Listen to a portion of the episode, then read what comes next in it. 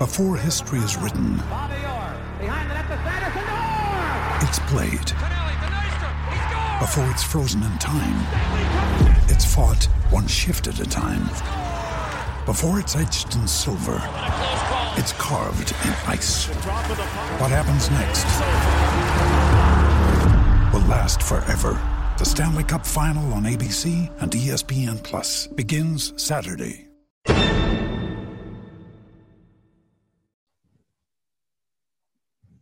Welcome to History of College Football Podcast. I am Jay Abramson, and I will take you down a gridiron memory lane. The national champions, the teams, the rivalries, the conferences, the Heisman winners, the rankings. Today, we are lucky to have a very special guest, Mr. Bill Carroll, Consensus Draft Services Director of HBCU's Scouting National Gridiron Network Special Contributor. You can follow him on Twitter at 11 Bravo 138. That's at E L E V E N B R A V O 138. It is an indeed an honor to have you on my podcast. First, tell me, Mr. Carroll, about your work at National or Consensus Draft Services Director of HBCU. Sure. So, like so many of the favorite jobs uh, many of us ever had, I created it for myself. Uh, Steve Martin, right? Steve Martin brought me on, and I was just writing general stuff. And I myself come from an HBCU background. I'd even attempted to play HBCU football, and have always had a strong interest in it. And I basically approached him and said, "Hey, how would you like to have more coverage of HBCUs?" And Steve, as well as people's like, "Well, if you suggested it, then I'm assuming you're willing to do it." yes, the answer is yes. I'm not suggesting this so that I can be like, "Nope, not this kid." No, I was ready to go. And this is back when Jerome Mathis was at Hampton. Um, I mean, they had so there was a bunch of good players that year. In fact, there was a year that I was at the combine that Hampton, Hampton University, had more players than USC. Now it's kind of an anomaly. Wow. But yes, they had five players from Hampton and three from USC that year. So there's always been great talent at it, playing at HBCU football, going back literally to the, the 19 teens. I mean, to the very beginning. But for obvious reasons, we were, you know, an apartheid society.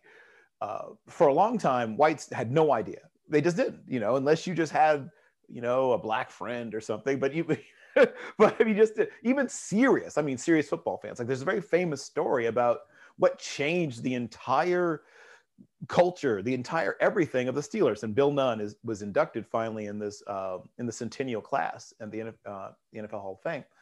And he had written these scathing articles, just tearing uh, Art Rooney a new one. And Art Rooney, to his credit, instead of saying, you know, forget this guy, he, I don't know why he hates me or whatever, he said he picked up the phone and said, let's let's have lunch. And he said, you know, why are you so mad at me? And he said, I'll tell you why. You know, you your team is terrible, and there's all this talent that you're just missing out on. Uh, and so the Steelers had a handful of black players, but almost none of them had come directly. They always almost always pick them up off the sort of the scrap heap, right? Uh, guys who've been released, guys who've been hurt, guys who were just free agent or whatever for whatever reason. And he said, look, he, he sort of laid out for him this is a great a better player than you have this guy he went through like 12 guys that are better than someone that you have playing right now for you in the nfl and so art rooney sort of did the same thing that, that steve did to me well i assume that if you have all these great suggestions would you like to come work for me and he said give me a day to think about it and the next day he said sure and he was a part-time employee for several years and eventually became a, a full-time employee of the pittsburgh steelers and then went back to being a part-timer when he got a little older but the Steelers don't become the Steelers without Bill Nunn, right? This this newspaper right. man, right? I mean, if if that meeting never happens, if either Art Rooney says, "Forget this guy," how dare he write these terrible things about me? Who is this guy? Or if, or if when called, you know, to help, uh, he said, "Hey, that's not my job. I'm a newspaper man, but I just thought you should do something about it." None of the Steelers don't happen. The Steelers, as we know them, never come to exist because Tony Dungy doesn't get scouted because Bill Nunn was the guy that brought Bill. I mean, think of how different everything is without a guy like Bill Nunn. Um, all the great players and then all the coaches, right, that exist or became great, at least in part because of, of Bill Nunn. So to get back to, to my excitement about HBCU football as a whole, first of all, it's a survival mechanism, right? Um, young black men in the South in the 20s, 30s, 40s, and 50s. Their lives were incredibly difficult for a long list of reasons, Jay. And if you happen to be a great athlete, you know, you weren't going to Auburn or LSU or Alabama, or, you know, you weren't going to Kentucky, you weren't going to any of those places. Like you weren't even thinking about it and they weren't thinking about you. So think of all the talent that we would never have known about, obviously, without the HBCUs. And then the HBCUs sort of another really important and do still an important function. They graduate Black students at a much higher rate than predominantly white institutions. So the environment is one that helps people to succeed in a way they don't get the same help and the same sort of support and nurturing at other institutions. So uh, you asked me a few things about Skip McCain, and I love. I mean, the more I wish I could find more on him, and we'll talk more about that later. But the more I researched him, the more it's like, how is this man not? There should be a Skip McCain award. There should be. right? There should be some Absolutely. sort of there should be a, a, a, game that's played every year named after him. I mean, he is first of all, I mean, just the numbers. The numbers are like flabbergastingly amazing. I mean, his teams would go years without losing, right? Right? That four undefeated in a, seasons. He had a season um, where his team outscored their opposition 176 to 19, 176 to 19. Total decimate. Right, right. I mean, it tells you, and this is at a small school. This is a school that the enrollment was never above 1500 and usually around 1100 during the years he was there right? This is a small school with a teeny little budget. One of my favorite stories uh, comes from one of his assistant coaches, who himself now is a Hall of Fame head coach, Earl Banks, was an mm assistant, sort of his, they didn't use the term defensive coordinator, but sort of the, I guess, the version, uh, you know, the term came into being later, but essentially the guy that ran the defense for him. So Earl Banks is a tremendous coach said that they used to joke around and the players would call themselves the dirty 30 right? Because there were only 30 of them and they were dirty because they only had two showers. So um, after practice there was a race because you only had two showers and the water the hot water would you know i mean i don't know if you have daughters uh, jay but the hot water you know only so much hot water right? This is a school it's in the middle of nowhere. It's in a very remote area and they didn't have a lot of facilities. So they had very few uniforms. They had to, guys would, you know, guys played two ways. Um, they would sort of group guys together based on who could wear what uniform. And it was, they only had, a, I mean, they literally had just enough uniforms, barely sometimes. There were sometimes if you tore up uniform, you know, you had to borrow one from someone else, and some guy might not dress that week because they didn't have enough uniforms. That's what I'm talking about. Shoestring. They were running this whole thing on a shoestring. Um, at its lowest ebb, at one point, their enrollment during the uh, Warriors, they dropped down to like 400 or something. So it was a small school, and like I said, at the you know at the height, at least when he was there, I think they got to around 1500, and it was a school that was a regional power, right? They became a power, and I told you about where I grew up. I grew up in the Tidewater area, so a lot of kids from Virginia, uh, from Pennsylvania, occasionally from New York, right? But it was mostly Maryland, Virginia, Pennsylvania. And there was enough talent because Penn State wasn't, for the most part, I mean, they'd get the occasional black kid, but they weren't really recruiting black kids. Uh, Pitt, once again, the occasional black player, but they weren't really, really recruiting them.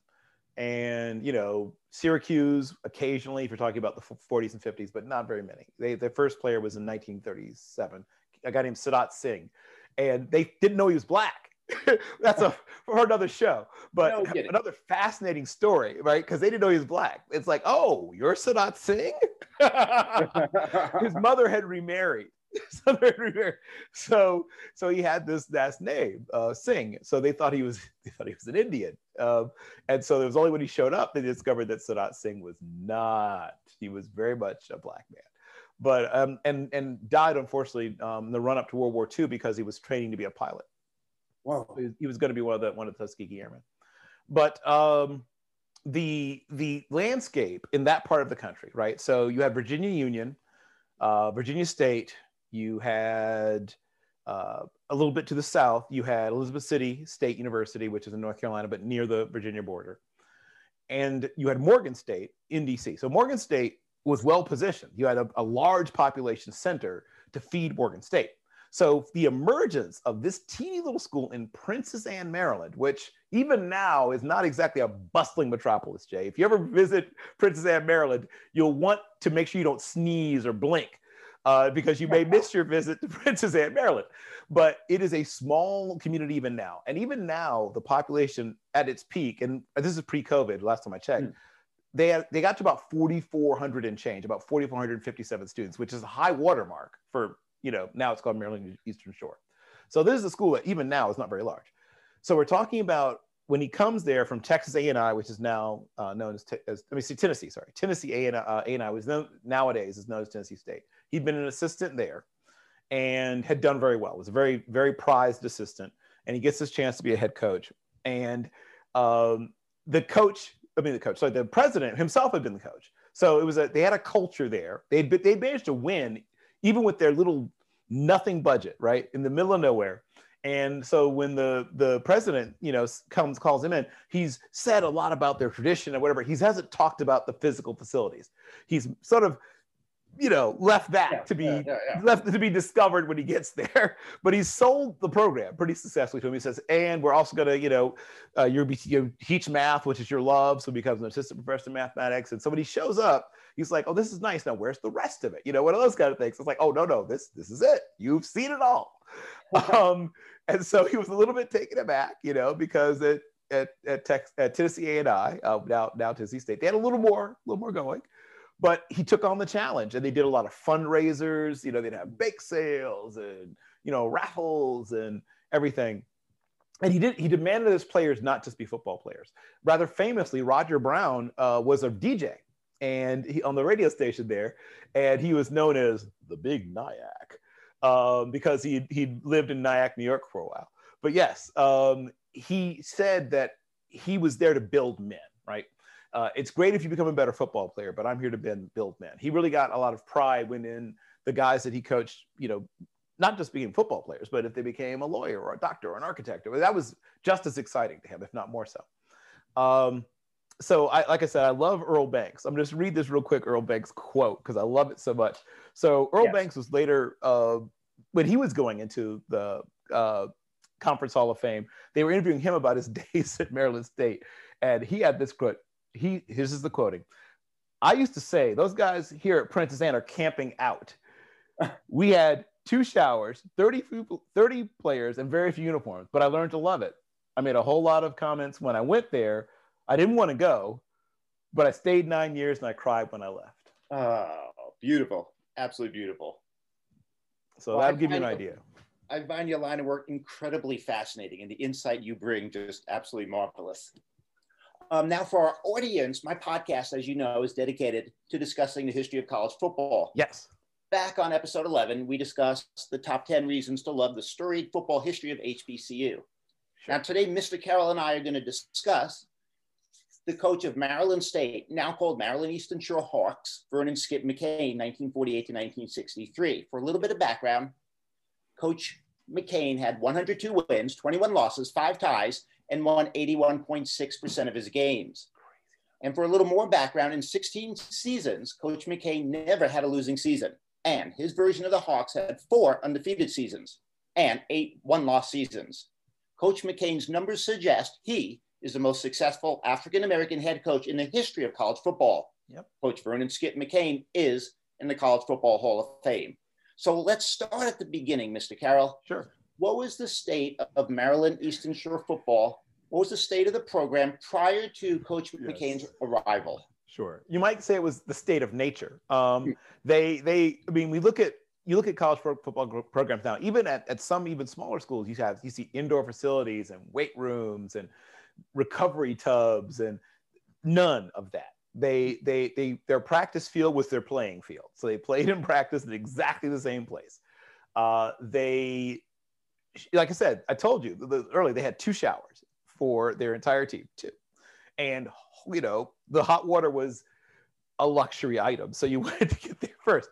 Uh, so no matter how tired you were from practice, you hustled your, your way off the field if you wanted to be smelling good um, later that day. Uh, so he he really came to a program that though they'd been reasonably successful, I mean they mm. were a good program before he got there. Doug, I want to make it sound like he you know found nothing, but they the facilities were negligible. I think would be a kind way to put it. And what he did was he improved two main things. Mm. He revolutionized their offense. So this is when some teams were still running single wing. They had been running single wing prior to him getting there. He installed the the T formation, uh, and he installed his particular twist on it. And I, oh. this is once again one of my great frustrations. I can't seem to find any examples of his actual playbook. Now I haven't given up because I'm just stubborn like that. But so if I find one, Jay, I'll I'll beg you to bring me back and we'll break it down. But um, anytime, good sir my understanding is that he was an innovator. He came up once again. He had teams with very few players, uh, a lot of good good players, but a small number of players. Almost every single one of his players, you know, thirty players, twenty five players, played both ways because you kind of had to. And so he would sort of once again try to maximize their abilities and minimize their you know lack of capabilities in certain areas. So a lot of motion, apparently a lot of sort of trickery. So to, as an example, I would look at, if you want to look at somebody who has similar mindset, the Kansas City Chiefs run a lot of very interesting plays in short yardage situations, right? Where right, they, right, right. you know, midline shovel option and stuff like that. My understanding is it's sort of like that, like a lot of misdirection, a lot of motion. Mm-hmm. So it is my one of those sort of uh, you know, holy grail things. And I'm trying to someday discover an actual example, even not a whole one, even if I can find pieces of his playbook. That's one thing he did. The other thing was he did was he improved their, their academics. He was himself a tremendous student. He'd been a uh, very good quarterback, even though he's only five foot five. He'd been an excellent quarterback when he was at Langston, uh, which is out in Oklahoma. It is. It was at that point the furthest west HBCU in the country, oh. and oh at that point uh, because there weren't any in, in the, on the West Coast at the time. So he uh, was out there at Langston, you know, sort of in the once again, sort of the middle of nowhere. So he understood what that was like. But he'd been a terrific little player, but he always knew that he was going to be an academic, and his original plan was to be a math teacher. And uh, like I said, there's literally only one reason. Uh, as much as he loved football, his his he really wanted to be a teacher, and his the only reason he ended up coaching at all was the low pay. If if he'd be able to make a decent living as Juff, just a math teacher, that's probably what he would have done. Uh, but after sort of going around trying to get a halfway decent paying job, once again, he could only teach in black schools at the time, uh, and the, the money was much lower. But he also got offers to coach football, and he's like, oh, now, you know, $6,500 doesn't sound like a lot to us, right? but in, in the 1940s in that part of the country that sounded like that i mean you could buy a nice house for 4000 sure. so that gives you an idea sure. you know sort of what what things were how different things were. So that's that's an okay amount of money. And he's like yes i will do that. And so after being a high school coach and a successful one he then got an offer to go coach at tech at tennessee a&i which is now known as tennessee state. And they were a very good program at the time. And he was a very good coach and soon he became a top assistant there, which brought him to the attention of Maryland State, which was now in need of a coach. And they had been a good program, as I said, but they want they took a I mean, I mean, like nobody wins like this. you know, I mean, like it's a short list of people. You know, I mean, we're talking about like almost in like the Earl Blaik, Urban Meyer, you know, Nick Saban. I mean, that's a handful of guys that win like this in the history of ever. you know, right? I mean, I don't care what level you're talking about. I don't care what era you're talking about. There's only a handful of coaches that did what he did. So he arrives, notices that, you know, hey, there's not a lot here, but he's, he starts recruiting. And he does a great job of doing that. He can see talent, find talent, and develop talent. If you can do that, even if you have a lot of things going against you, then he also expanded the teams they played. So he he sort of hit the road, you know, knocking on doors, saying, "Hey, do you want to play my football team?" And uh, most people had never heard of his programs. They're like, "Sure, whatever," and then they'd be like, "Nope, we're not playing those guys again." um, he managed to line up uh, four games with Grambling and beat them all four times. And I don't think it's a coincidence that Grambling then declined to continue playing them after that. Uh, there's you'd be hard pressed to that was find with Eddie Robinson, right? Yeah, exactly you'd be hard pressed to find another team that an Eddie Robinson coach Grambling team is 0 4 against. Right. Look hard. so, and this is when Grambling was very good. You know, he wasn't playing some weak sister at the time. Okay, so when he arrives there, um, he has immediate success. And I think his second year there was their first undefeated season. So it didn't take him long to get things going. He installs his new offense he uh, starts finding kids in Virginia and the backwaters of Maryland and parts of, you know, southern Pennsylvania, occasionally New Jersey and New York, but mostly he's doing it in, you know, you know, I'd say probably about a 500 mile radius of the campus, most likely, mostly, Right, right. but mostly. Uh, but he was in luck once again because the white schools, you know, weren't really recruiting those players, especially in in the in the South and you know the southern part of the Mid Atlantic states. You know, so Maryland got their first black player in '55, so that changed things a little bit. But you know, and he was one. Like they didn't bring in a flood. You know, they they weren't bringing in ten or twelve. It's like we'll have one, and we, we could say we have one. So. Uh, he had a lot of good a lot of good teams, but I would say if you wanted to pick one, one team, that 55 team, man. And he had good teams before that and good teams after that. But that 55 team was just shellacking people, Jay. I mean, I, I just can't get over. I keep going back to the number. They went 176 points scored and 19 points allowed in that season. I mean, 19 points allowed in a season, like 19 points allowed in a in a game is pretty darn good. That is unheard of. right? But 19 points allowed in a whole season. Um, Johnny That's the- Sample, You have Johnny Sample Sam- Sam since the early 1900s or late 1880s. I mean, he was incredible. right? And Johnny Sample um, was on that team, who later went on to, to play in the NFL. In fact, the crazy here's the craziest fun fact about Maryland State slash Maryland to shore football. Tell me. the record for the players from one school in a single Super Bowl game is held by Maryland Eastern Shore or Maryland State. In Super Bowl three, there were one, two, three, four, five players from this tiny little school in one Super Bowl. It's it, it is a testament, really, to what he built. It absolutely is. Um, he is, as you mentioned. Oh, sorry. Go ahead. Oh, No, I was, okay. you were so incredibly eloquent. I was going to ask, that's a perfect lead in. Yeah. How would you encapsulate Coach McCain's significance to HBU football Okay, so here's why I would encapsulate his significance. and, And- then to college football in general, if I may pose two questions? Sure, I will. I will answer both of them. So, sadly, he's been sort of sidelined. Like this bothers me, Jay. I'm going to be very honest with you. Um, we know about him to a certain extent in the HBCU land, landscape, but they don't have him in, in, in my mind in the proper space. He's seen as beneath guys like Earl Banks, who of course was one of his own players and one of his own. I mean, uh, not one of his own players, one of his own coaches. Sorry, um, he did also coach. Uh, had coaches that were had played for him previously, but Earl Banks was not one of them. But Earl Banks, who was one of his assistant coaches, and later went on to have a great run at Morgan State. Great coach, but I don't think I, I would have McCain ahead of him, not behind him. Um, people have obviously. I'm not going to complain. I mean, Eddie Robinson was nobody coaches like that. Like Eddie, he'll never, no one will ever win like that. Eddie Robinson coached forever. I mean, nobody ever win four and eight games again. Like that's that's Right. never happening again. So so I have no problem with people, you know, sort of putting him way way up on the pedestal. And Jake Gaither, once again, I mean, he's in there with anybody. So I don't have a big problem with that. But to me, McCain's right there. Right after those two, uh, as much as I love whoever else you want to bring up, there's been some great, great coaches, but I just feel like, I mean, Marino Casem's a great coach. There's a lot of great coaches in, but McCain,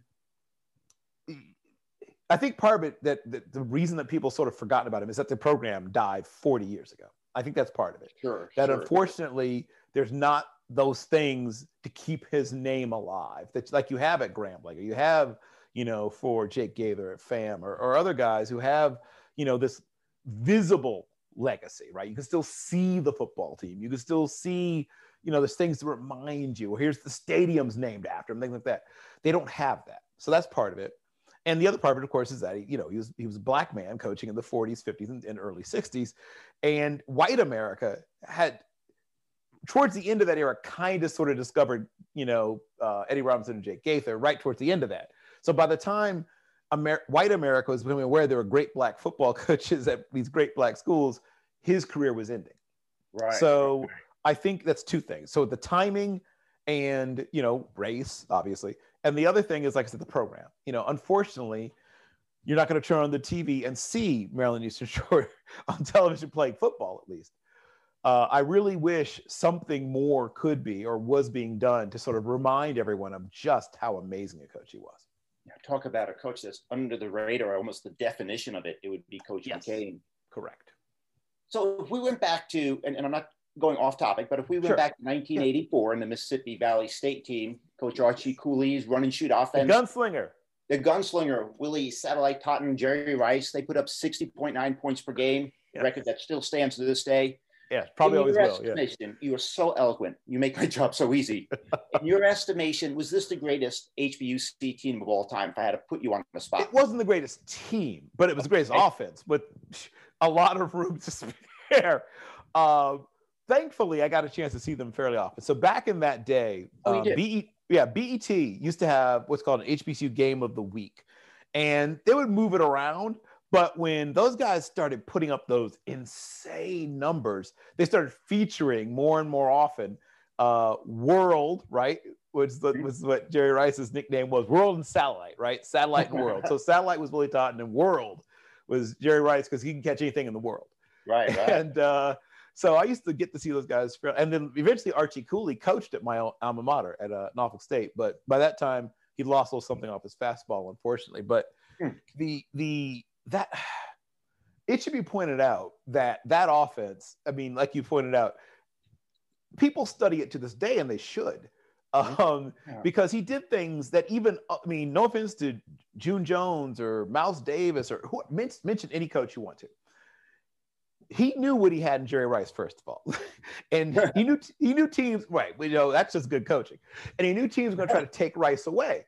So what he did was he designed that quad box, right? So he would have four receivers in a quad box on one side and Jerry Rice on the other. So yeah, double cover Jerry Rice if you want to, but now you've got now you've got these four guys, and one of them's gonna be wide open. Mhm. So there are games when Jerry Rice would be a, a virtual decoy for a while, and then eventually they get tired of getting cut up, and they would it only took once, they would decide to single cover Jerry Rice. and on that one play, usually went for like 40, 50 yards and a touchdown. Right. Uh, Jerry Rice was just a dynamic, special player, and you know I'm so glad I lived in the right time in human history to get to see his his entire career from from college onward. Um, when I think about the greatest, greatest, greatest HBCU players, I mean, I got to see a little bit of Walter Payton. Unfortunately, Jackson State, as great as they were, were rarely on television in those days. I Yeah, think I saw him exactly twice in his college career, and I got to see him in an All Star game after his uh, regular college career. by, by going to the game, you were at the game. Oh, I wish. Um. I did get to see. I did get to see Doug Williams in person. They Whoa. played. They played our school. They played Norfolk State in a night game in a driving rainstorm, and so I didn't get to see the great passer that people talked about. But Doug Williams was a terrific runner too. He just ran the ball down our throats. Um, yeah, I mean that was they were a tough team. They were just physically bigger and stronger than than our team. But yes, I got to see him in person in college. Um, who else was just ludicrous and amazing? Harry Carson at, at uh, Sure, State sure. was problematic, difficult challenge. Um, and Robert Brazile and Walter Payton were teammates at Jackson State. So they had, you know, maybe one of the greatest uh, linebackers in the history of the game, and then one of the great running backs, running backs in the history of the game. And then they had these cool, cool nicknames, right? I mean, you know, you would see these guys with names like, you know, Lord's Prayer, right? Eldridge Dickey, um, you know, and and you know, we talked about sort of world. Oh, just tremendous nicknames, right? I mean, you know, Jake the Snake Gaither and and Gunslinger Cooley. I mean, there was there was always this. The term people use nowadays is swagger, but there was always this great sort of forwardness with your personality that you didn't see in white football, quite frankly, at the time. Uh, now that changed eventually when they started getting more black athletes, and then by you know by the early to mid 1980s, you have Miami, which you know is not a predominantly black institution, but their football team by that point. I mean, in about a six year span, right? I, I saw their team in like 77, 78, and it was this very different team, Jay. And by 80, Right, sure.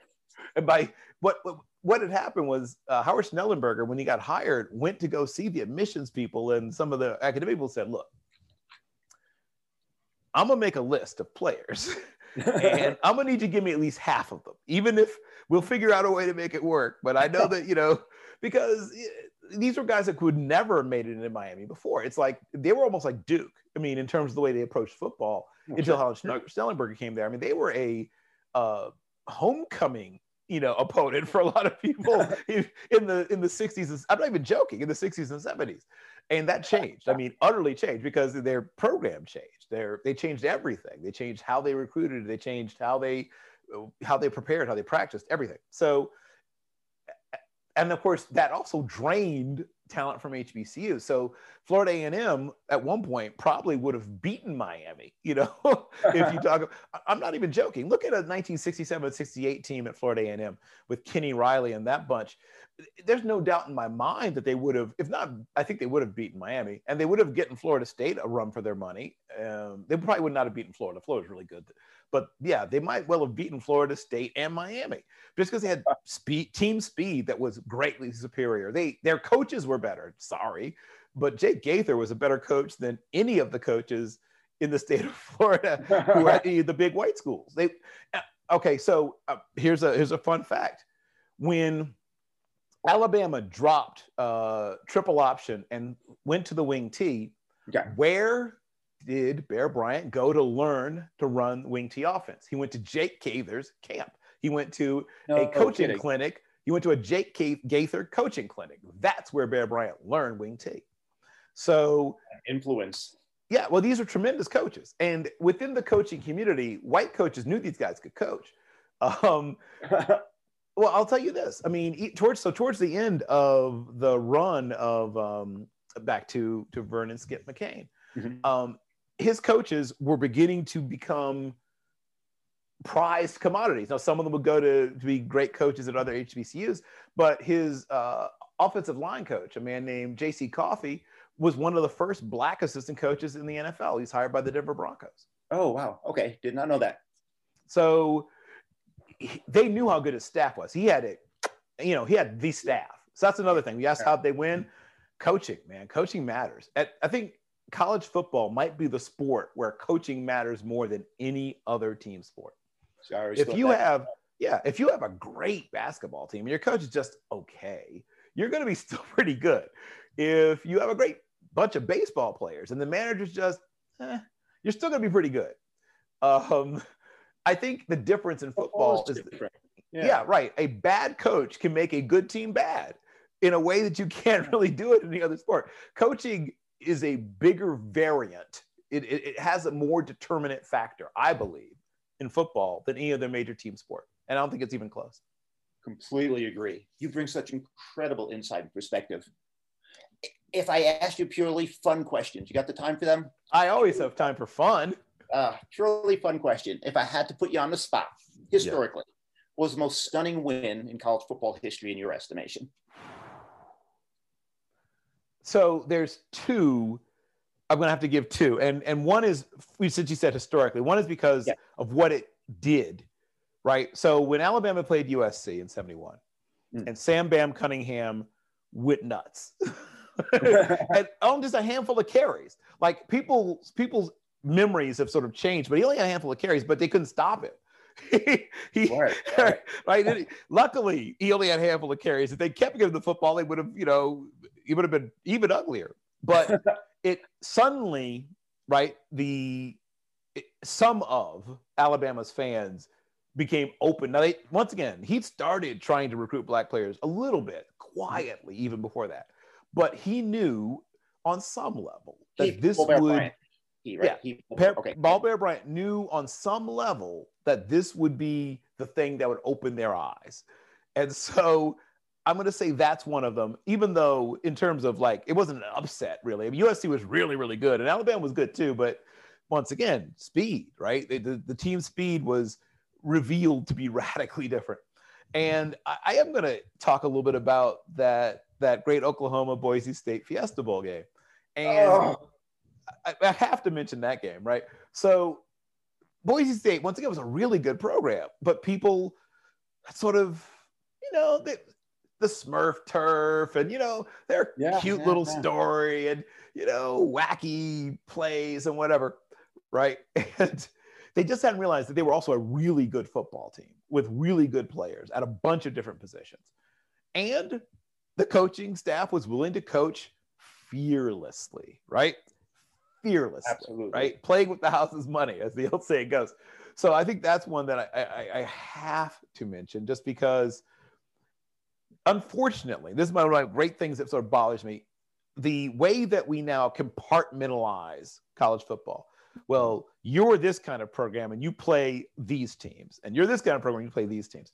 I really wish some of these teams that think, you know, that they're all that would play more different kinds of teams. Now, would you get some blowouts out of it? Of course, sure. But you'd also get more of those upsets, I think, than people might realize. I mean, Michigan, uh, Appalachian State is like right there with it, right? That's the other one that was sort of fighting for space in my mind. Uh, and, and I was watching that game too. And I mean, part of it is that Michigan clearly took them lightly. I mean, there's no way of getting around that. But also, Appalachian State played a great game. They played a great, great game. Their defense, particularly, their defense, particularly, you could tell that they'd really study what Michigan liked to do. They took advantage of every single one of Michigan's little lapses, little mistakes in every phase offense, defense, and special teams. And special teams, which people don't talk about enough, was really, I mean, that's what won them the game, right? A block punt. At the end. Um, yeah. So, special teams, and that was mainly what I did in my little, very brief and uninteresting college football career. Uh, lane three, L three on uh, on kickoff coverage. Uh, but yes, left left three. Yes, third third from the kicker, going left. Uh, that was it. That was I, I I realized very quickly that man, college football is hard. These guys are good. Um, he's you know I mean like I literally I mean if ever you want to have a humbling experience, Jay. Uh, decide that you're going to try out for something like that. You break off into groups and you start running, and they're just timing you, you know, just trying to figure out what you are. And I thought I was a corner, maybe. Started running with the corners. A kid named Pat Creasy ran a 4 3, and my friend Andre Ray ran like a 4 3 9. I'm not a corner. so I made my way away from that. I wasn't going to run around those guys. I'm not going to run after I see that with them. So I said, where are the safeties? And that's where I sort of settled settled in. But I was like fifth at, at the best on the depth chart. But the the the game the way it is now, right? There's so much protection of certain programs, right? Because they're so important, right? We have to have these teams make it through to play these teams, and we can't afford to have them. So very true. Right? Because they're a brand, right? They're a brand. This is a brand. Clemson's a brand. Alabama's a brand. Ohio State's a brand. Oklahoma's a brand, as much as they are a football program. Where there's, you know, seven figure deals for these things and shoes and all this other stuff football has changed so much because, like I said, I was talking about when Skip McCain shows up, he's like, "Well, where is everything?" It's like you're looking at it, you know. All right. I mean, he he was washing uniforms after practice. The- Ah, different time. Right, right. The athletic director, because he was that too. The athletic director, basketball coach, football coach, and you know, because he had some spare time apparently, an assistant professor in mathematics, um, is there washing uniforms after practice because because he didn't have a large enough. I mean, they would share it. I'm sure he didn't do it all by himself, but he he wasn't above it. Yeah. He, and he wasn't above anything. Like he was a very he was a man with a very uh, What was he like as a person? Talk to me about. I'm glad you asked. I'm glad you asked. So, um, never drank, never, never, never used profanity. Apparently, he gambled a tad, but but when he was younger, right? Just apparently just to um, uh, so he could pay for his own expenses. He was he was a, came from a family that didn't have a lot of lot of money. Uh, so when he was younger, apparently he gambled, but only only because he needed money. But uh, but other than that, you know, stayed away from all the major vices. Uh, was an extremely moral person and loved. We, we always hear coaches say they love their players, Mm. but he, in his case, he would go, you know, before lights out and right check on him, right? I mean, Oh, how are you doing? How's your mom? How's such and such? You know, he if a guy needed money, he would help him try to find a job. This is back when that was okay to do. Plus, these kids, if they, you know, it was very these kids weren't getting, you know, whatever. There was no boosters handing them whatever at this Exactly. school at that time. They first one, no boosters. So that takes care of that problem. Two, right? It's very small program, middle of nowhere. Uh, but he would just check on his guys. And if they were struggling, I mean, once again, struggling in school, well, what what can I do to help? Oh, you're having problems with math. well, let's get out your book, right? I mean, that's what he does. He's a he loved math. That was that's what he had studied when he was a student. That was what he taught. So he took an, a, a intense personal interest in his players. Uh, knew them like he knew them intensely. He knew what was going on if they had problems at home. He knew all that good stuff. And he really also intensely invested in his coaches. So that's one reason that Earl Banks, you know, who has this great opportunity waiting for at Morgan State, cried at the thought of leaving after nine years in the wilderness, basically, as he described it. You know, I mean, once again, I keep going back to this. They had two showers. not not two shower complexes, two, two showers, two shower heads for the entire team, and only so much hot water to go around. So it was a place that they did it without. They did without and did it without. The things they did happened because of the talent of the players. You know, guys like Charlie, you know, Charlie Stukes, guys like, you know, Roger Brown. And of course, eventually, you know, an actual Hall of Famer. And I think, frankly, I think Roger Brown should be in the Hall of Fame. But, you know, the story of how they got Art Shell is fascinating. So this is a couple of years after the end of the McCain era, but okay. the coach that's there now is one of his former assistant coaches. And he is a determined individual. Um, so uh, he had been rebuffed, I think would be the best way I could put it, in his initial attempts to recruit. And uh, Art Shell was essentially hiding from him, right? So he told his brothers and everything, you know, if he comes, I'm going to duck out and don't tell him where I am. And so um, this is a cool story. So I'm going to just tell it real quick. He was he had yeah. actually wanted to go to Ohio State. That was Art Shell's dream school, and he'd also met with Grant with uh, Eddie Robinson at Grambling. So he's being recruited by the number one black college and one of the top, or he one considering one of the top uh, white colleges. So Roosevelt Gilliam, Sandy Gilliam, right, who had been an assistant, uh, as I mentioned before, in McCain, had a terrific assistant, and now become head coach. And he is trying to sort of surprise Art Shell and his hope. And so Art Shell had taken off, um, and he had Johnny Sample already, right? So mm-hmm. he's he's he's put guys in the NFL already, and he sends Johnny Sample at one point to kind of talk to him. And Shell had said, you know, wow, that's so nice. I, you know, appreciate it, but I have my heart set someplace else. And so finally, Gilliam shows up and, uh, you know, overwhelms or whatever uh, Art Shell's brothers who tell him exactly where Art Shell is while he's hiding from him. oh yeah. So, so he goes and finds him and Gilliam tells him straight up, I'm not leaving until you agree, you know, to, to play for me. Huh. And he's not joking. Like he's going to stay. He's staying for dinner. He's staying until breakfast. He's staying, you know, right? Um, and eventually the father walks in. Art Shell's father, and Art Shell's father had something like a sixth grade education or something. So education was everything to him. Mm. And he made that, he said, I don't want to hear anything about football. He can play football for anybody. Tell me about education. Tell me about that you're going, can you promise me that my son will get his degree? He said, you know, like, what, what do you want me to promise? What do you want me to swear on? He will get every single, and that's the other thing. He graduated his, I mean, McCain and his, and then St. Gilliam after that, they graduated players. These guys weren't leaving without their, without the diploma. They, I'm assuming it was probably around 100%. I have, I look at it, but I'm sure it was very high what the graduation percentage right. was. And, you know, Art Shell, I mean, it sounds crazy when you hear about it, but Art Shell wasn't thinking about being a professional football player. Uh, it, it had, well, first of all, once again, players from black colleges, pretty small black colleges, were rarely drafted. Uh, when black players were drafted, they usually had come from Big Ten schools or Pac, well, Pac 8 in those days, but later Pac 10, later Pac 12, but Pac 8 schools or, you know, things like that. You, the, there was only, you know, Tank Younger was the first, right, uh, to come from a, a historically black college university. But UCLA, you know, the trio, right, from UCLA, uh, Kenny Washington and Woody Strode, and uh, you know those guys, and and and uh, Deacon Teller, whatever. Those guys, when they there was interest, and of course, uh, in bringing black players in, and, and Paul Brown, if we want to give him, we should give him some credit. He had integrated his team when he was not that's much at Ohio State, um, though there were some black players, but he really uh, began to really appreciate black talent and use black talent when he was in the Navy. So, what did Paul Brown do in the Navy? I'm glad you asked. He coached football, and perhaps maybe the best football team in the country at one point was his training depot uh, team at um, at Great Lakes. He had Otto Graham. I mean, it was this ludicrously good team. A bunch of his old Ohio State players were on that team. Oh, uh, Marion Motley. I mean, it's this loaded team. Um, like they would have beaten not like college teams, they could have beaten some professional teams. This team was ridiculously good, right? Ridiculously good.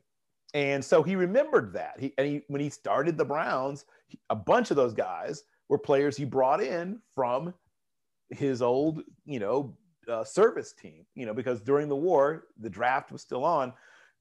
Unlike now, when we don't really, you know, I guess there's only been really one uh, football player, professional football player, who died in Vietnam who's drafted and died.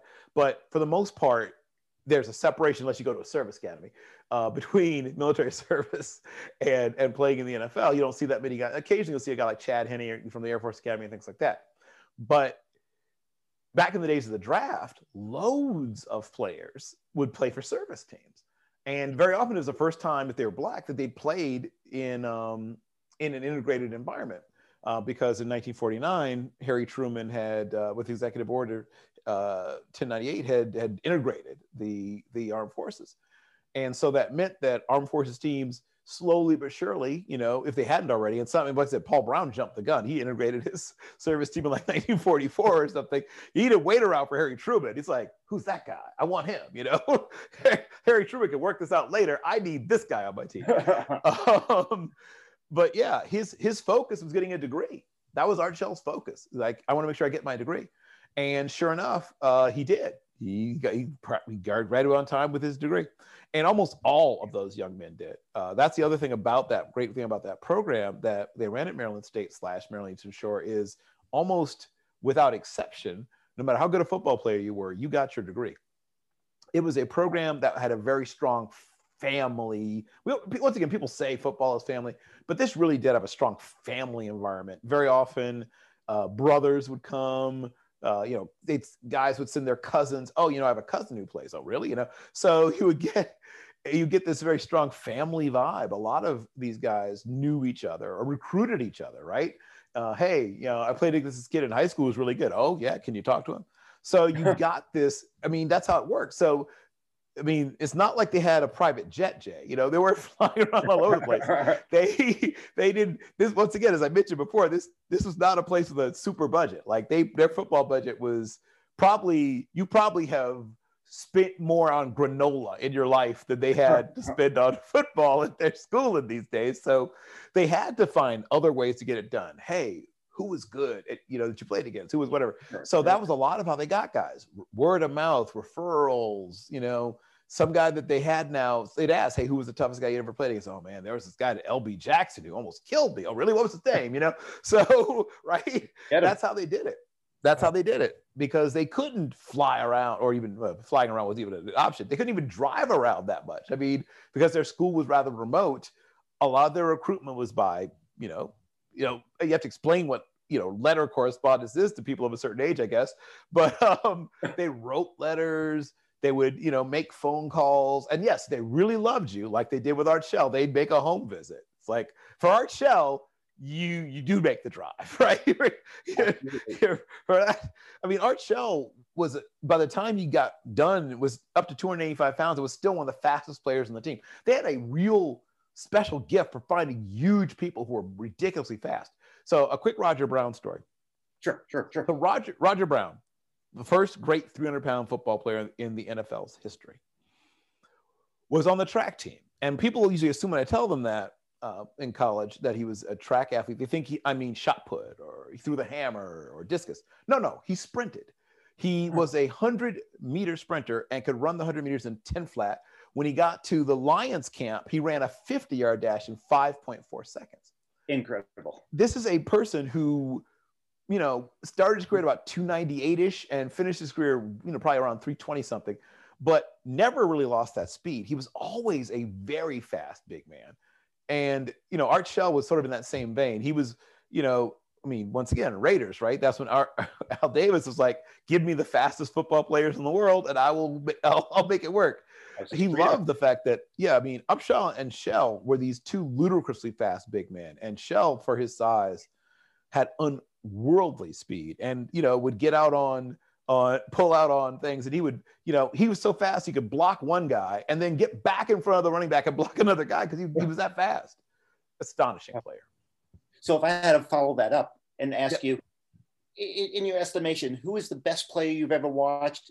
And, and at the same time, your favorite. They, they don't need to coincide here. They, they will they will not coincide. So okay. um, my the best I've ever seen in person in my own two eyes, and it's a close one. And one guy ended up not even playing college mm-hmm. football. It was Allen Iverson was an amazing high school football player.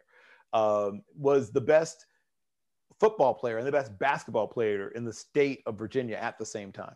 Gatorade Player of the Year in, in two different sports. Handful of guys have done that, but it's not a not a long list. Not a long not list. A, not a long list of guys who can say that they were the best player in the state in two sports. So, but he didn't, he was originally planning to go to either Maryland or North Carolina, where he could have possibly played both sports. But then there was the incident at the bowling alley, and those two schools backed away. And uh, Georgetown, which didn't have a at that time didn't have a football program, stayed interested, and he ended up going there. But the the one that I usually give as my answer is Lawrence Taylor because I got to see him all yeah. the way up, right? Got to see him in person in high school at Lafayette High, where oh, wow. cousins Torre and Tomas, hello cousin Torre and Tor- Tomas, um, played with him in high school at Lafayette. And then I got to see him at Carolina, where we're number 98, was just terrorizing people in the ACC. And then, of course, number 56 uh, with the Giants. Uh, it's hard to describe how he changed football, but whole things. First of all, every single team he played from about the age of 15 on started their offensive meetings with how do we deal with Lawrence Taylor, right? He was he always got the most attention from the other team's offense from the time he was probably in 10th or 11th grade until he stopped playing football. Uh, so that's about a 20 year span, right? Where he was the focus of every offense he ever faced. It was like, man, what are we gonna do about him? I mean, Joe Gibbs freely admits that he came up with that two tight end offense specifically, the H back. Right. He sort of right. brought it was specifically to give him another blocker to deal with Lawrence Taylor. That was the he doesn't even pretend there was no reason. reason. So no reason. Oh man. I changed what I did on offense entirely because of this one man, right? So um, I'm very lucky, right? Growing up in the Tidewater area in the in the 70s and 80s, and and visiting my family even once I grew up into the 90s. I got to see a lot of terrific players, but Lawrence Taylor is super special. I mean, Bruce Smith was amazing too, uh, but Lawrence Taylor was just different. Uh, I mean, Bruce Smith was also this. Altogether. Oh, right. I mean, Bruce Smith was also. I mean, I can't. It's hard. To, he was actually kind of a chubby kid, but still ridiculously athletic. He was also a basketball player, and he, I saw him dunk at 305 pounds. Effort, not effortlessly, but with yeah. way less effort than a 305 pound man should exert. Now, in his NFL career, they eventually he saw that speed was more important and he, he got into much better shape. I used to see him at Waring's Gymnasium in my hometown. He was doing these boxing workouts. He was one of the first football players to really get into boxing workouts and he dropped a lot of weight. By his third or fourth year in the league, he was down to 272. Hmm. And, you know, he entered the league at 298. So it gives you an idea of, you know, and got heavier, right? His rookie season, he got out of shape, frankly, and his pride, right? He didn't want to be thought of as a bust or whatever, and so his pride sure. got to him, and he just changed his body. But yeah, he looks, he still looks great. I've seen him fairly recently, and he looks. Oh, yeah. I, I wouldn't want to fight Bruce Smith now. Um, but yeah, those those guys, and I saw Michael Vick, who was, I saw him in high school, right over at Menchville. Okay, quick fun fact. I, I keep yes, but his his college coach was a man named Tommy Reamon who was a pretty good player himself, played in the old World Football League in the early 1970s, and has this fun, well, not fun story, I guess, but a story about the still not getting like people racing to get their last paycheck uh, because they heard that the, the league was going to fold. But um, his his he became a coach obviously after not long after the World League fell fell, fell apart. But my fun fact is that he was also an I think he called himself an actor, but he did uh, we, he was in one of the better football movies I've ever seen. He was in a movie called North Dallas 40. He played the running back Delmar Hobbs. So if you ever watched North Dallas oh, 40, yes, yes, of course. Sure. JG Spradlin, right, is playing the coach, is on him, riding him about his hamstring, you know, to toughen up, you know, we need yeah, you to play. Yeah. And he goes out and utterly completely tears his hamstring. But that was coach Tommy Reamon, who coached Aaron Brooks, who coached Michael and uh, Marcus Vick, who coached uh, oh, Tyrod. Taylor. He co- he coached a long list of great players in his days at Menchville High School. But yes, that was that same man, Tommy Reamon. Oh, that's great. That's great. Mr. Carroll, you've been a phenomenal guest. What Thank you. love the audience to take away. If I was going to try to put this in a capsule, is one, you sir are very eloquent, and two, Coach McCain was an absolute legend. And it sounds like, from what I'm hearing, a phenomenal coach and an even more phenomenal man. Well, thank yeah. you, Mr. Carroll. Again, Mr. Bill Carroll, Consensus Draft Services Director of HBCU Scouting National Gridiron Network Special Contributor. And, and let me just mention, um, I also have the great, I also have the great Please. pleasure of being, uh, I also write for Nuts and Bolts Sports. Uh, oh, Joe Cardoza's uh, organization is doing amazing work, and I'm, I'm very excited. And I, I host a show with uh, called Draft Central Draft with Central. Uh, my friend Jeff Barnes. But I want to say also to you, Jay. First of all, uh, your I've been following since you know, especially since we've been talking, some of the work that you do with your your site and your uh, your your Twitter feed is full of nuggets. Is the term I would use. I love it. Great coming from you. Thank you. I love it. I am. I'm a, as you probably have guessed. I am a junkie for football history. I hmm. if if someone would say all you have to do all day is talk about the history of football, I would that would be it. Like I would need nothing else, right? I would I, Absolutely. like I would need nothing. I I, as much as I love everything else, and, but that, I could literally let almost every. I mean, it's, you know, like, I love my family, but other than that, I think I could let everything else go and just talk football, uh, the history, particularly of the football, football, all day long. So I would be more than willing, and you know, when February rolls back around or whenever it is, you you wanted to to catch back up. I I have many more cool stories that are sort of I've unearthed uh, at some point, I'd like to do like a top 10 quarterbacks for you in the history of HBCU football, Love which it. has been, oh, yeah. Uh, and so many of them are guys that, once again, almost no one's heard of. So I'm glad, like Hendon Hooker is the son. Um, he's, I think he's transferred now to Tennessee, but he was at Virginia Tech. I got to watch his dad, uh, Alan Hooker, who was a terrific quarterback at, at North Carolina A&T. And sorry, Central. Sorry, well, sorry, that will upset somebody. NC Central, but um, the, the, the there have been so many great quarterbacks, and so many of them no one has heard of because once again, it's before these schools were ever on television, and the white press didn't cover them. So unless you were mm-hmm. reading black newspapers, you didn't know what some of these guys were doing at Virginia Union or at Langston or at Lincoln or you know at uh, Bowie State or whatever because like I said, the white newspapers, I wouldn't say probably probably around the early 70s, white newspapers started covering uh, HBCUs along yeah, with their other yeah. sports coverage. But for a long time, they just didn't cover. It was like they didn't exist. It's very true. Very true. I will absolutely take you up on that. Consider it an episode. We will get together on a top 10 quarterbacks HBCU. Love yes, it. Yes, sir. Yes, sir. Ladies and gentlemen, follow this man, Mr. Bill Carroll. And he's at Twitter at 11 Bravo 138, E L E V E N B R A V O 138. Thank yes. you for listening. Thank you, Jay. Football. And thank you. I am Jay Abramson. Join us every Tuesday and Saturday for a new episode.